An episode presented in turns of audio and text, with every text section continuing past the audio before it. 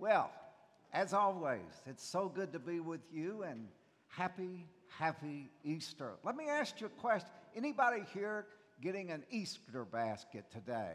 Huh? I see hands going up everywhere. Candy, right? Maybe a maybe a little stuffed animal, and of course, eggs. Now, I got, I got to ask this question because I've not done Easter eggs in a while. Do they still dye Easter eggs? Do they? Okay. Do you still have to put vinegar in the water before you put the tablet in? You still do? Okay, well, that's good. I, technology's not changed, so I probably could still do it. Well, what a joy it is today. And my heart is full of joy, full of happiness. And that's because Jesus is full of happiness. So the question that comes to my mind right off the bat is why was Jesus happy? Why was he happy? You know, this was the resurrection day, and he really, he really was happy. Well, one, one thought might be that, uh, you know, I don't, I'm not for sure why he would be happy, somebody might say, because, you know, on uh, Holy Thursday when he was at the, uh, and when he was coming in on Palm Sunday, everybody thought, well, he's going to overthrow the Romans. He's going to throw the Romans out and he's going to establish new rule. Well, that hadn't happened. So that wasn't why he was, wasn't, he was happy. That wasn't it. Uh, he wasn't uh, the king at that point, at least of this, this world, he wasn't. Um, another thing might have been, well, maybe Ananias and Caiaphas. What about them? Well, you know, they were the religious leaders, chief priests, father, father in law. Wonder, always wonder about how that happened. Uh, but father and father in law, and, uh, you know, they were, they were at the temple that day. They were trying to uh, spin. You know, we don't spin anything in this world today, do we? No. Well, they were trying to spin. See, they, they were in hot water with some people because hey, they crucified Jesus, and they thought Jesus was a prophet. You know, they thought he was the Messiah. So they're trying to uh, do what we call damage control. You ever done any of that? Damage control. Uh, well, you know, uh, that wasn't it because that was still going on. Or maybe, maybe that's something to do with Pilate and Herod. You know, it says that after, uh, during this Holy Week, that they became friends. They were political enemies. But now they became friends because they came together about Jesus. And, uh, you know, business was as usual that day. They were politicking. That's what they do, you know.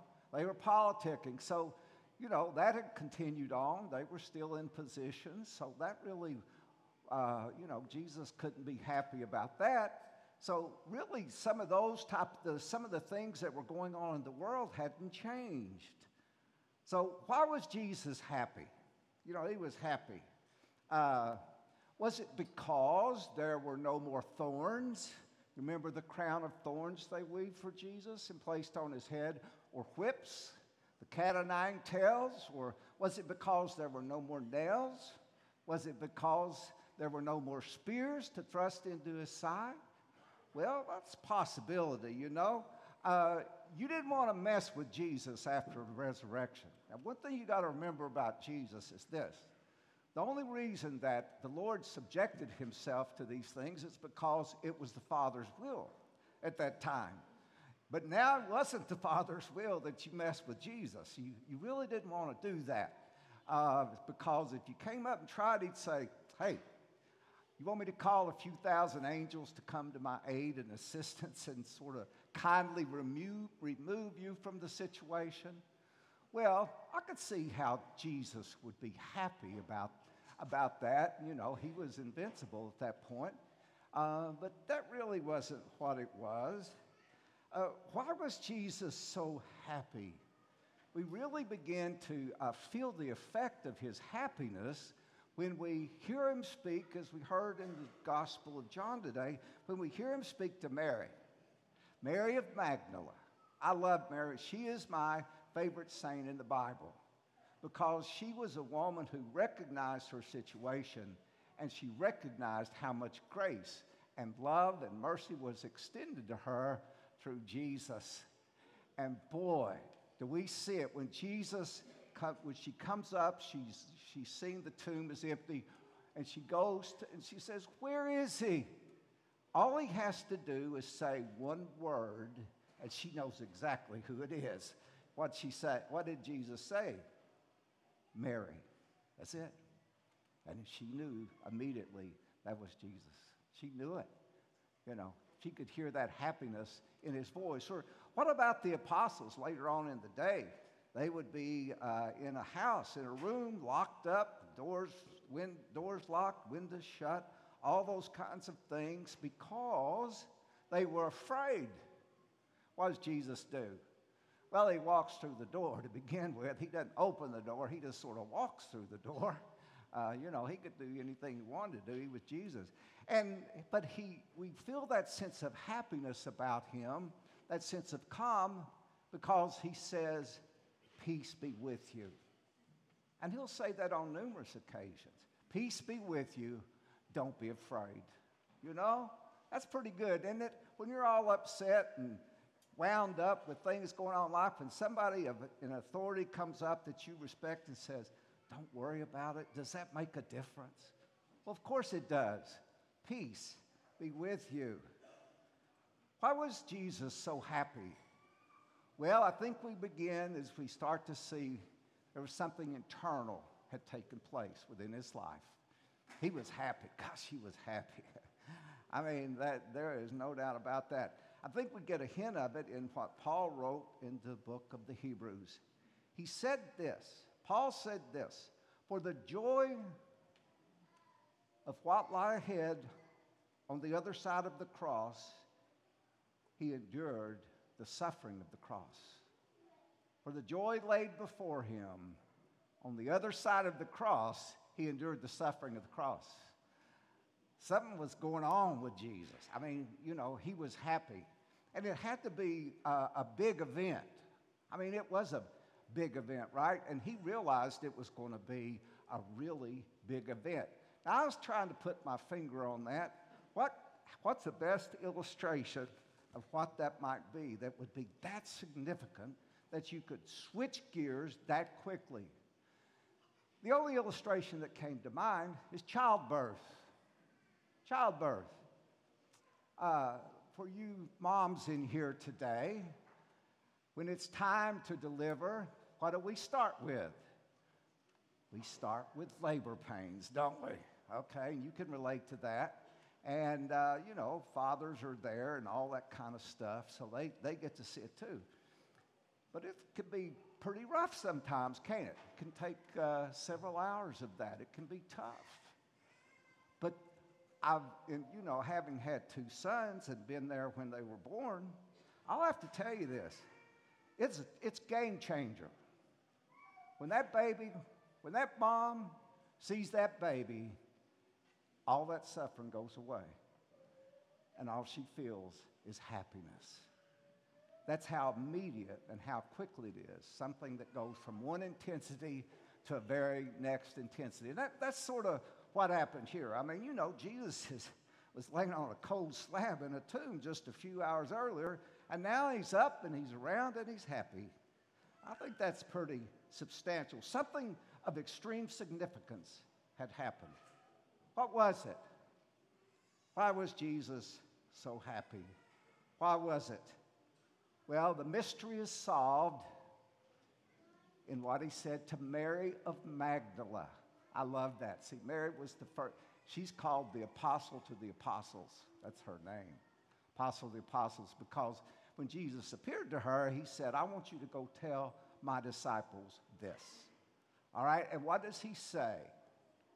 He says, Go tell them this My Father and your Father my father and your father. That's how he prefaces it. But let's just stop right there. That's plenty right there. Because what's Jesus doing? My gosh, no wonder he's so happy. God is his father, and now you're the child of God, your father. That's why I was so happy. See, that was Jesus' mission. That's why he came. Jesus came to restore us to God. He came to restore us, to make all things new. That's why He came. That's why He was here. And He had fulfilled that on the cross. And now the tomb was empty. And now He says, Go tell them your Father, like we'll pray in a minute, our Father who art in heaven, your Father. That's a game changer. Here's why. If you go back to the very beginning of time, there's something you realize. God made you in his image and likeness. Why did he do that? Because he wanted to have a friendship with you. He wanted to, you to be called his child, the children of God. But sin disrupted that relationship. It fractured it, it fragmented it, and it never could be the same unless God did something to change that. And guess what? He did. God did something to change that, didn't he? What did he do? Well, it was him himself. I mean, you know, God in the form of Jesus came and he reconciled the world to himself. That's what he did. And because of that, because now we could be restored, renewed, now we could fulfill our mission, our purpose, our reason for existence in life, meaning to have a relationship with the Father. Wow. Now I can see why Jesus was happy. He was happy for you. He was happy for you because now the gates, everything had been opened up to this wondrous relationship with God, restored, renewed, re, you know, happy. You know, that raises a good question today. It really does, child of God. You've been restored to God through Jesus. Are you happy? Are you happy? You know, the pundits are continuing on the news stations today to, to spin their doctrines and things, and things are going on in the world, but are you happy? And if, if not, why not? The most important thing in life has not been taken away from you, and that is your Father. Your Father is with you. Wow. No wonder Jesus was happy. I'm happy. you know, I'm so happy about that. I mean, I really am. I mean, I, I couldn't be happier, really, to be honest with you. Uh, see, God is your Father. God is our Father. That's so beautiful. So here's your challenge today, especially if you're not happy. Make your relationship with God your number one priority. Remember this that's why you exist. That's your purpose for life. And all these other things, well, they're good, but they're superfluous compared to your relationship with God. Make your relationship with God number one. Love God with all your heart, all your mind, and all your soul, and you will be happy. God bless all of you. Happy Easter.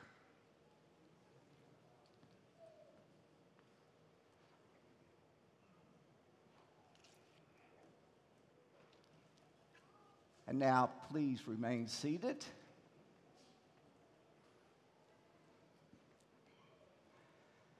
Dear brothers and sisters, through this paschal mystery, we have been buried with Christ in baptism so that we may walk with him in newness of life.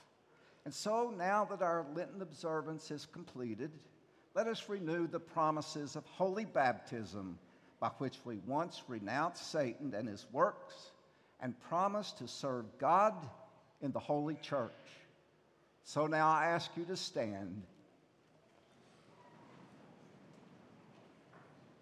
My dear brothers and sisters, do you renounce sin